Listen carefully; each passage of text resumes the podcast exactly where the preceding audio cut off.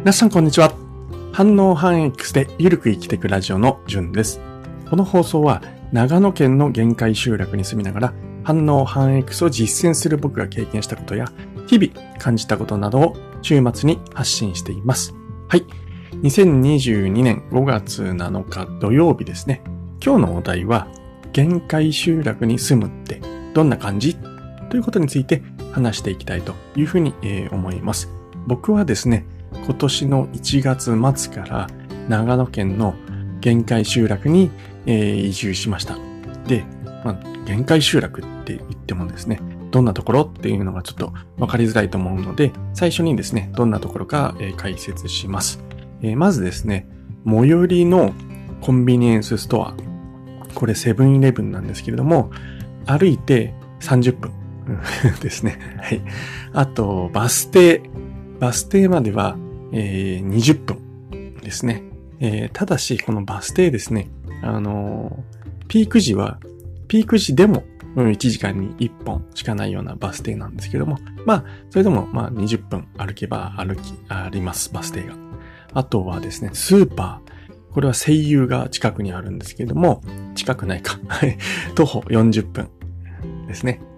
で、あとは JR の一番最寄りの駅。えー、これはですね、車で30分。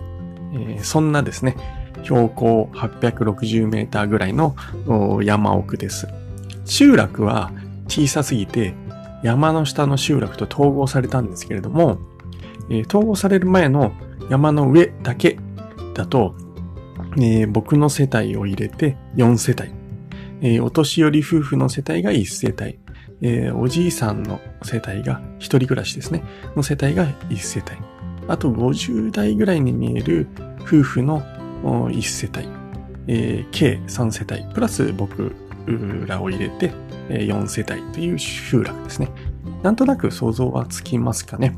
えー、山の上なんで、えー、イノシシ、鹿、えー、マムシとか普通にいますね。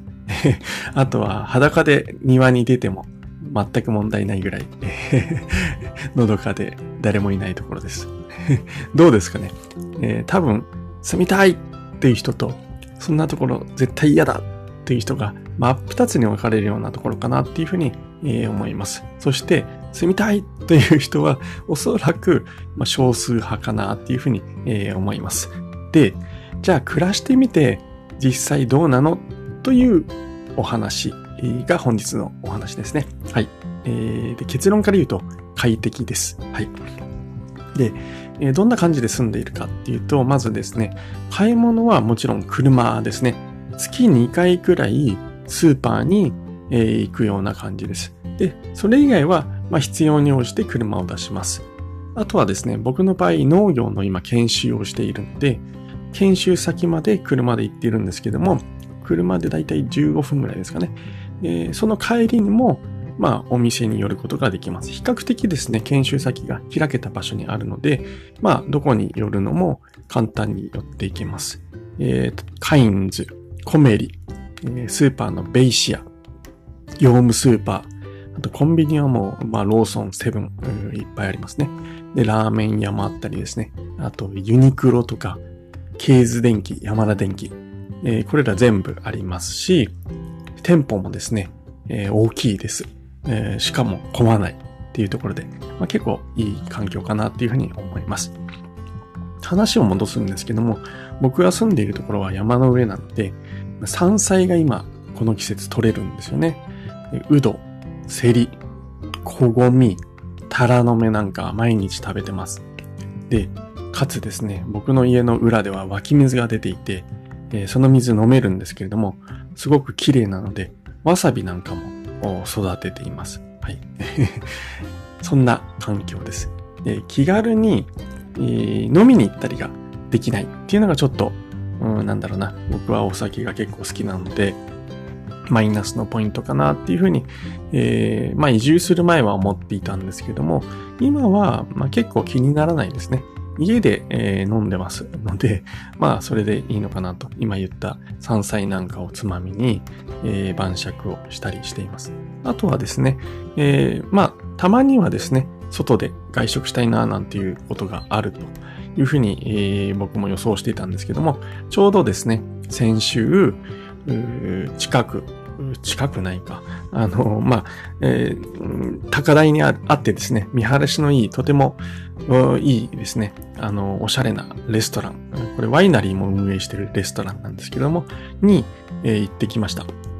行きはですね、えー、バス、先ほど言った徒歩20分で行けるバス停まで、えー、時間を計算して行って、で、最寄りの駅に出て、そこからですね、えっ、ー、と、電車で10分。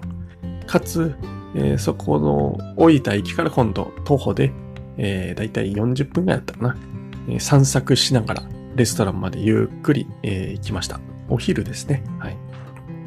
で、えー、まあ、ワイナリーなので、えー、ワインを飲んで、えランチですね。コースのランチだったんですけど、そこで食べて、天気が本当良かったのですごい気持ちよかったですね。帰りはちょっと疲れてしまうんで、あの、タクシーで、えー、帰りました。えー、だいたい、そう、なんだろう、迎え、芸者料金か、を合わせて家まで5000円っていう風にかかってしまったので、まあ、高くはつくんですけれども、まあ、たまになんで、最初からそれを確保して、もともと予算に入れておいていけばいいのかなっていうふうに、え思いますので、まあそれも OK かなっていうふうに、え思いました。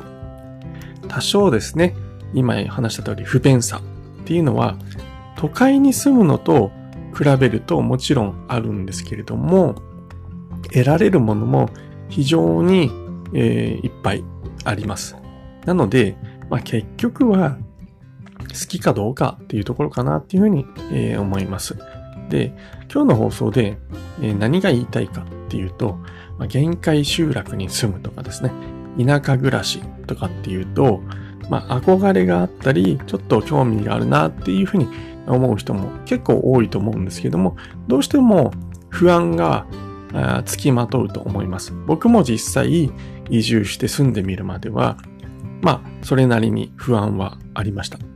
ただ、結局はですね、住んでみると全然大丈夫ですよっていうことをお話ししたいかったっていうのが今日の、まあ、趣旨ですね。